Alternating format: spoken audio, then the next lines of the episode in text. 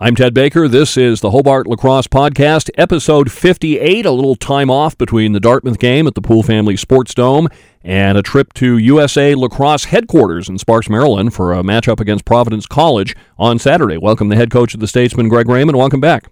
Hey, Ted, good to be back. Thanks, buddy. So, before we talk about the Dartmouth game and look ahead, uh, we said after that game, you know, time to just take a deep breath. We're three and three. It doesn't really matter how you get there the important games and the five that are really important are still ahead. So, what's been the message and the focus during this time off? Uh, there's been a couple. You know, I think Ted, we we certainly want to correct those uh, those mistakes made in that game specifically. I think we can, you know, uh, from from a, a next step a mature standpoint, we we have to make sure we look at these games as singular games, and that you know there there are some things that are carrying from one contest to the next that we're we're fighting hard to make sure that we um, we rectify or that we pay attention to, uh, however you want to however you want to phrase it. But um, we we are in a scenario at this level where you do have to treat each game differently, and uh, you got to make sure that um, you recognize what a a next opponent we'll see in a previous game or previous game. So, you know, we want to make sure that we, we are paying attention to uh, the fact that we keep going up by a bunch of goals and, and we keep letting teams back. And what are the ways we think that's happening? And and they are similar, but but a little bit different game to game. You know, I think we're um we're we're doing a, a pretty good job, uh, our guys anyway, of showing showing great resilience and and also gaining momentum and kind of callous minds and callous bodies as we go through this thing. Like you said, we want to be in in great playing form uh, for our Atlantic Ten games, and um, but at the same time, Ted, you know.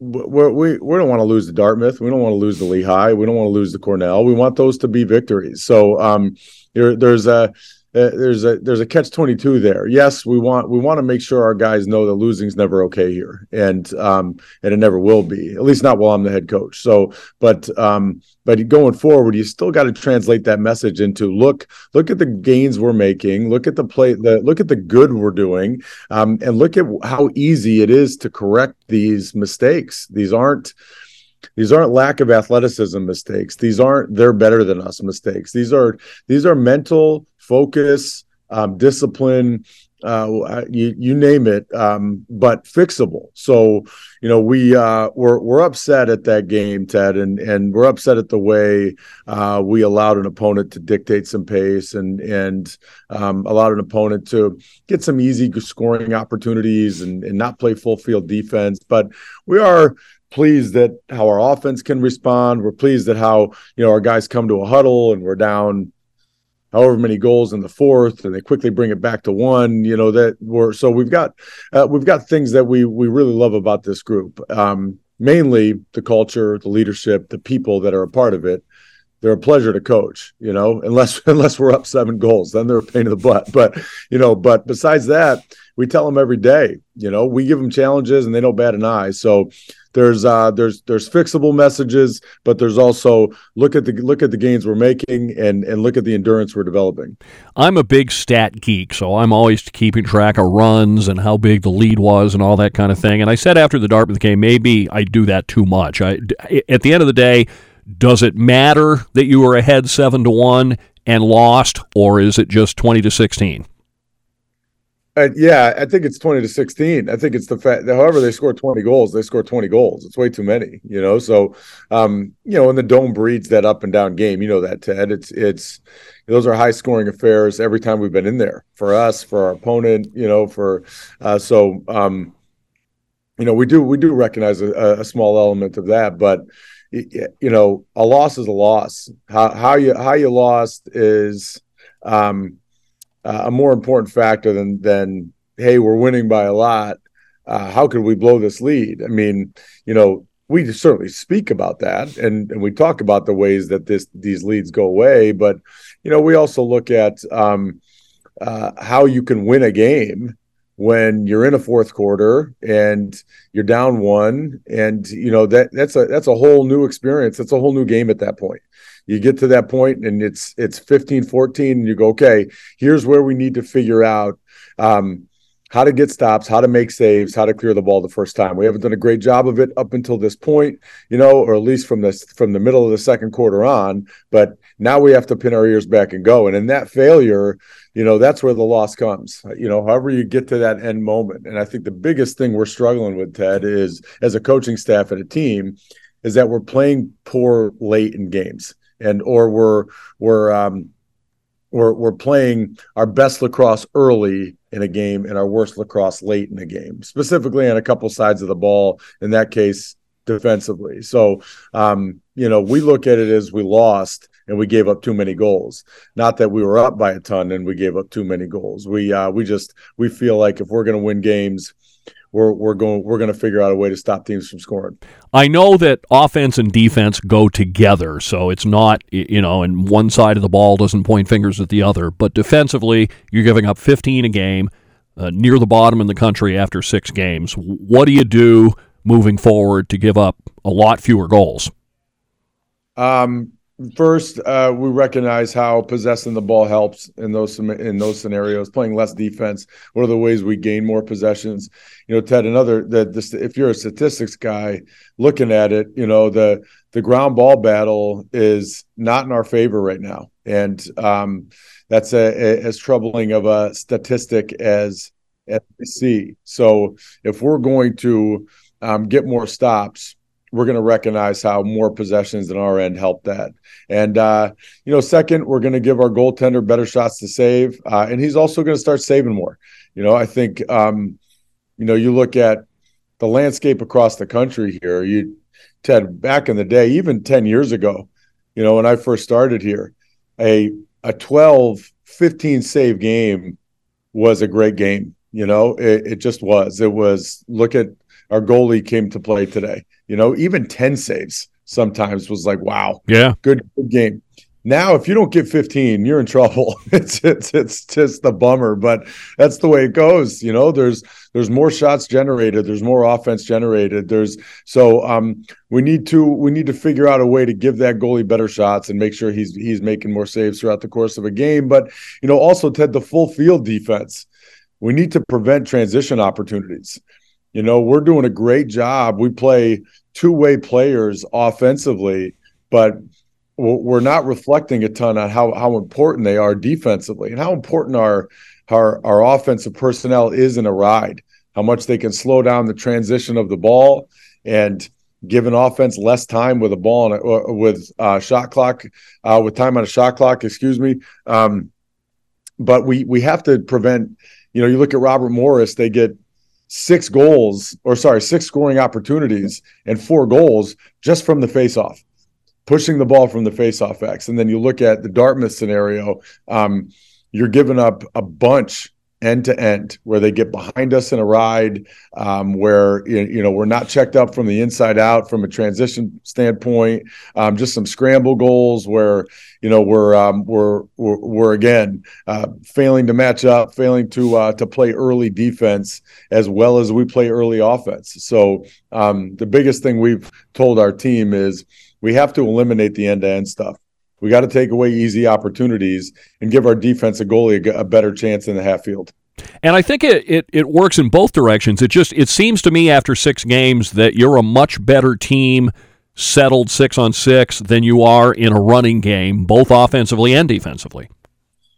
Uh, yeah, you know, and I think it depends on the team. You know, it depends on the goaltender you're playing against, but but we agree. You know, I think the but we want to be able to capitalize on all the work we've put in, Ted. You know, we want to be able to capitalize on how many times we've put Chad Bach in defensive scenarios and Brad Simus and John Jude and Bobby and and Jack Grooms and you know we've we've changed we've changed Jack's position so that we can play two way ball and um and we're not foolish coaches we're not going to keep going down a path that's unsuccessful but we do think that these these players, these two way players, specifically our long stick horses too. Our long stick horses have to play uh, a much a much higher brand of lacrosse, a much better brand of lacrosse. Um, but you know, I think if we're going to just forego uh, work since September in terms of how effective we can be in our transition game, and I'm not just talking playing, taking fast opportunities offensively, Ted. I'm talking about transitioning into certain ends of the field. We work on it all the time. And you know, the biggest thing we take away from that Dartmouth game is, you know, we're full of crap. We talk about uh, next play mentalities. We talk about underdog mentalities. We talk about discipline right over easy. I mean, these are core values, and we don't execute those on game day. You know, in practice, we do a great job. In game day, we lose focus in sight of the things that are supposed to be most important to us. And we want to be a better transitional team than our opponent. And on Tuesday, last Tuesday, we just weren't. So, you know, I think the uh the the half field stuff is um someplace where we know we can we can do a great job, but we still got to get to that point. We've got to get to that point faster and better than our opponent. Being able to make great decisions in in a riding game and a uh, in an up and out game, making sure we're ready to crash into the hole and finding the right times to sub, and then also the smooth transitions in our offensive end. So when we say fast play to our guys, you know, we don't mean hey, let's run and gun and shoot. You know, that's not what we're talking about. Or, you know, let's just forego the defensive end so we can score more goals.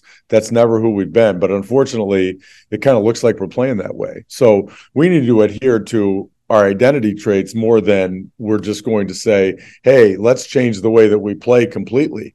Um, we're not there yet, and uh, I'm not going to allow us to get there. What we're going to do is make sure we perform on game day with an underdog mentality. Make sure that we have disciplined decision making and we do the right thing over the easy thing. And to make sure that we are a next play team, not just mentally and emotionally, but from an execution standpoint, we need to execute the next play much better. And if we do that, I think we'll be able to uh, continue to play with these two way players and continue to get up and down a little bit and use some legs and depth. And and uh, we're going to keep pushing that hard to make sure that our guys can encompass this system the way that we want them to. You mentioned Chad Bach. He had a huge game. He took seven shots, six of them on target, all six in the goal. And he's a guy, he reminds me a little bit of, of like a Taylor Vanderbeek. I always said his idea of a dodge was to run over his man and step on his face. yeah. I mean, yeah, that's uh, a name we haven't talked about in a while, man. Uh, Beak was a Beak was a, a bull of a player. You know, I think um, Chad is uh, exceptional at what he does. That you know, we're we hold him to a very high standard, and we actually use him in all different ways. He's um, wings the faceoffs. He plays great defense for us. He's on our man down clear. Um, he clears the ball the best out of anybody we have.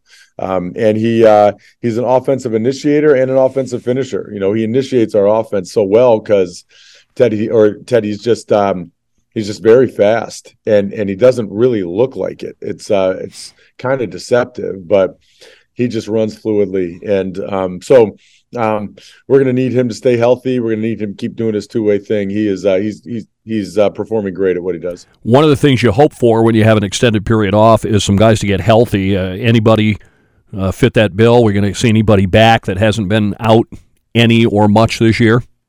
Uh, unfortunately, no. You know, we did we we did rest a ton, and and um, we're pretty smart about the volume that we provided our guys last week, and you know got back into a routine this week. But the uh, um, the, a couple of guys that have been out or you know it's not so much a rest thing as much as it is a protocol thing and and a symptom thing so um, you know there's there's unfortunately a pretty strict step by step process for a lot of these guys that are out and and and some of the um, some of the bumps and bruises that we're facing um, have popped up inexplainably. Ted, it's it's you know it's not something where right you, you know they've rested too much or they've rested too little. Just all of a sudden, the the young man walks into the training room the next day and goes, "Hey, this is how I feel," and I'm not sure why. So just the um the landscape of a season, man. Certainly, some guys have rested. There's no doubt about that, and um and uh, the guys that that are on the field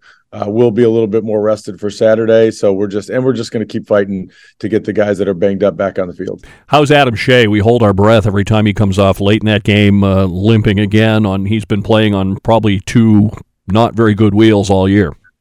Yeah, that's another thing where we're we're trying to figure out the balance of rest and hard work for him. Just because, you know, he he's he's a tough enough young man where when game day rolls around, he's going to do whatever it takes to to help his team get a victory. Um, but you know, there's also an element to that of if if you know you're you can't practice too much throughout the course of a week or or consistently or get your heart rate to that volume. Is it the right thing to put you on the field a ton? So you know the the hemming and hawing there with some of these guys it, it, it's an exhausting thing you know for them and, and, for us and for for Steph who's doing a great job as a you know our head of sports medicine here. So um, he's in that same boat as a couple other guys. Let's uh, you know keep fighting through the week and, and see how you feel on Saturday. So you have a double header situation now with the Herons at USA Lacrosse headquarters, Sparks, Maryland, just north of Baltimore this Saturday. It's now the uh, Herons game at noon and the Statesmen game at 3. How did that trip to Sparks come about?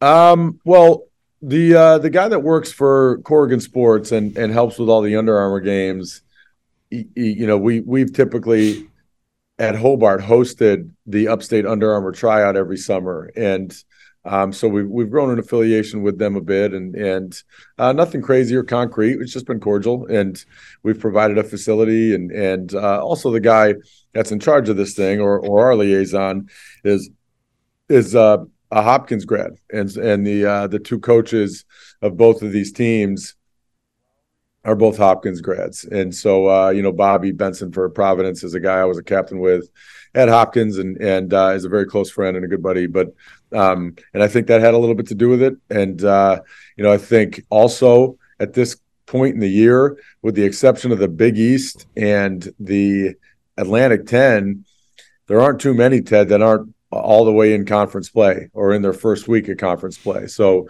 you know, this is a, a, great opportunity for an A10 and a Big East team to have a contest. And and full transparency, I'm not entirely sure how our Herons got involved. I think maybe uh, because we were going, they thought it'd be a great idea. And I know Ann and the Herons have uh, have been battling with Salisbury the last couple of years, or or maybe just last year. I'm not sure. So, uh, you know, a great neutral site and a great neutral event for them as well. But um, we're excited, Ted. It, it, you know, I, I, feel like it's going to be a pretty good crowd. I think the weather should be decent, and um, we're going to have a decent amount of alums down there, and they're going to make a uh, a pretty good event for. Um, I think for two teams that that are in a pretty good place with each other. So um, we're excited to get down there and see how it looks. Well, you answered my next question. I was going to ask you if Bobby Benson was your teammate, and he was at Hopkins, first year head coach of Providence, and he brought along Casey Broderson as his top assistant, who spent 12 years as Bryant at Bryant. Is that an indication of what style they want to play? Uh, a little bit. You know, I think. Um, I got tremendous respect for Casey as well. You know, we've we've had enough battles with Bryant to know what he's capable of, but um, there's uh, it's kind of a mix. You know, you got Bobby that comes from uh, Hopkins in Maryland, which you know is kind of your you know they don't pack it in and and stay unaggressive. They're very aggressive and physical, but it is a supporting style defense. And and um, you know Bryant typically wasn't like that. You know Bryant was a uh, you got to beat us in in order for us to slide anywhere. And so, um, you know, I think Casey brings a little bit of that mentality, but that might have been a little bit more Mike Pressler's gig, and and and Bobby adds his kind of experience and and unique blend to this thing. So what we see is is a good defense. We do. We see a good defense and a great goaltender um, that are capable of you know being physical on the ball supporting the ball and and also also making you beat them. So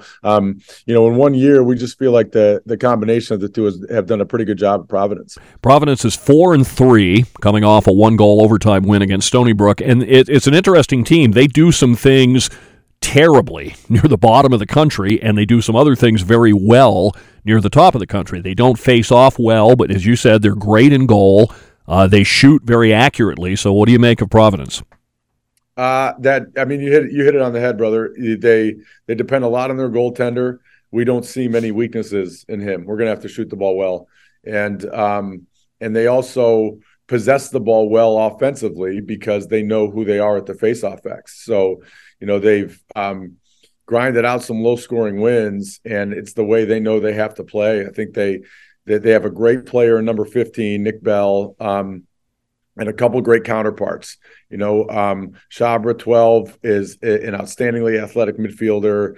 Uh, number 18, who's another McDonough product. I think probably, you know, Bobby being a McDonough guy and a, and a left-handed off-ball finisher probably relates very well to number 18 for Providence. So, um, you know, I think eh, regardless of sounding like a crazy clo- coaching cliche, I think they do a really good job of knowing who they are. And, you know, when they clear the ball effectively and get it in the offensive end, they play good half field disciplined offense, you know, and they um so unfortunately a lot like Dartmouth, you know, and you know what Dartmouth had uh, is you know much different at a face-off perspective. You know that guy was terrific, but um, you know they uh, they'll they'll keep the ball behind the goal. They'll big little you a bunch. They'll uh, they'll run a bunch of different offensive sets, and they're very deliberate.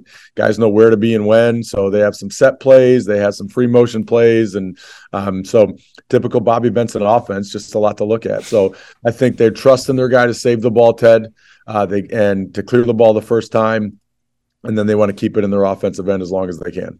As we get closer to the league schedule, obviously we, we know a couple of the A10 teams from past meetings. So what do you make of the other A10 teams? Uh, week to week again, Division One lacrosse, man. It's it's uh, it gets crazier and crazier every year. You know, you you get in. Uh, you know, last Saturday after our practice. We come in, we check scores, and every week we go, wow, look at that. Yeah. Or, you know, Navy Colgate, wow.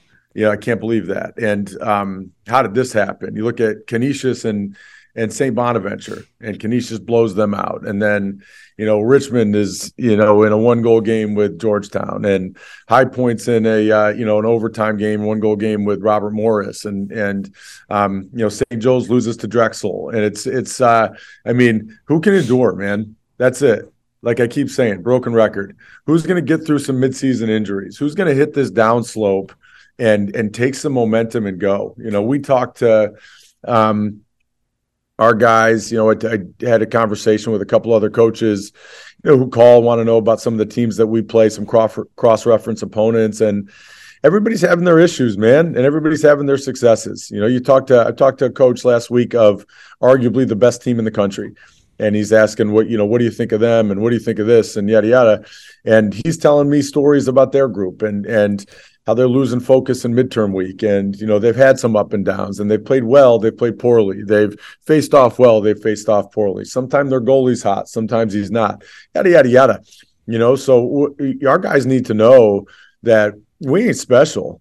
It, it, you know, it's not like we're the the we're we're the only program that has a bump that plays poorly, you know, on a Tuesday against Dartmouth. We're not the only group that has to endure failures and successes you know? So that that's the that's the biggest thing about the a10 it's like when you get there how ready are you you know? What have you learned from in the past? When you're up when you're down when you're this when you're that this is the landscape of division one lacrosse. And unfortunately ted uh, you know we're working hard and i hope that with these new athletic scholarships and this and that we're getting a you know a, a different brand of player in here. But who knows if we're ever going to have the best player in the country or the best players in the country. I don't know. I think our players are pretty good, but we're at we're in a position where every game we play is going to be tough, man. It's just it, and we're okay with that. You know, we're okay with um, knowing that every week, you know, we can't go in there, and you know, unfortunately, neither can our fans. And just anticipate a win or anticipate a this, anticipate a that. We're going to work really hard for it, man. And we've got good guys. We've got really good guys. We've got very good players that we love and trust, and they're working their butts off. So that's the biggest thing. Is your culture healthy going into the Atlantic 10 conference play? Is is your call do you need wins in order to have a healthy culture? And that ain't us.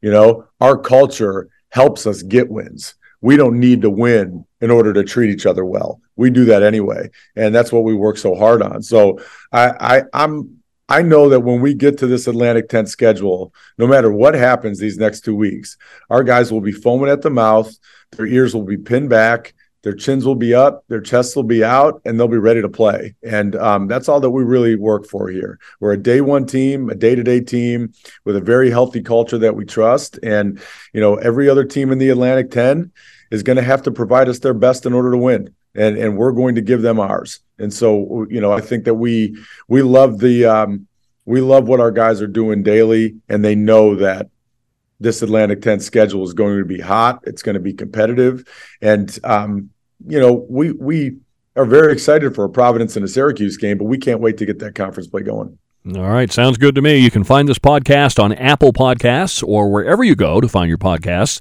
and you can get all your athletics information at hwsathletics.com. Three o'clock face-off, Sparks, Maryland. Uh, the games, uh, both games, I'll be doing them both. Herons game and uh, Hobart game as well on WHWS this weekend, 105.7. Coach, uh, best of luck moving forward, and yeah, one day at a time. That's all you can do. All right, brother. Thanks, Ted.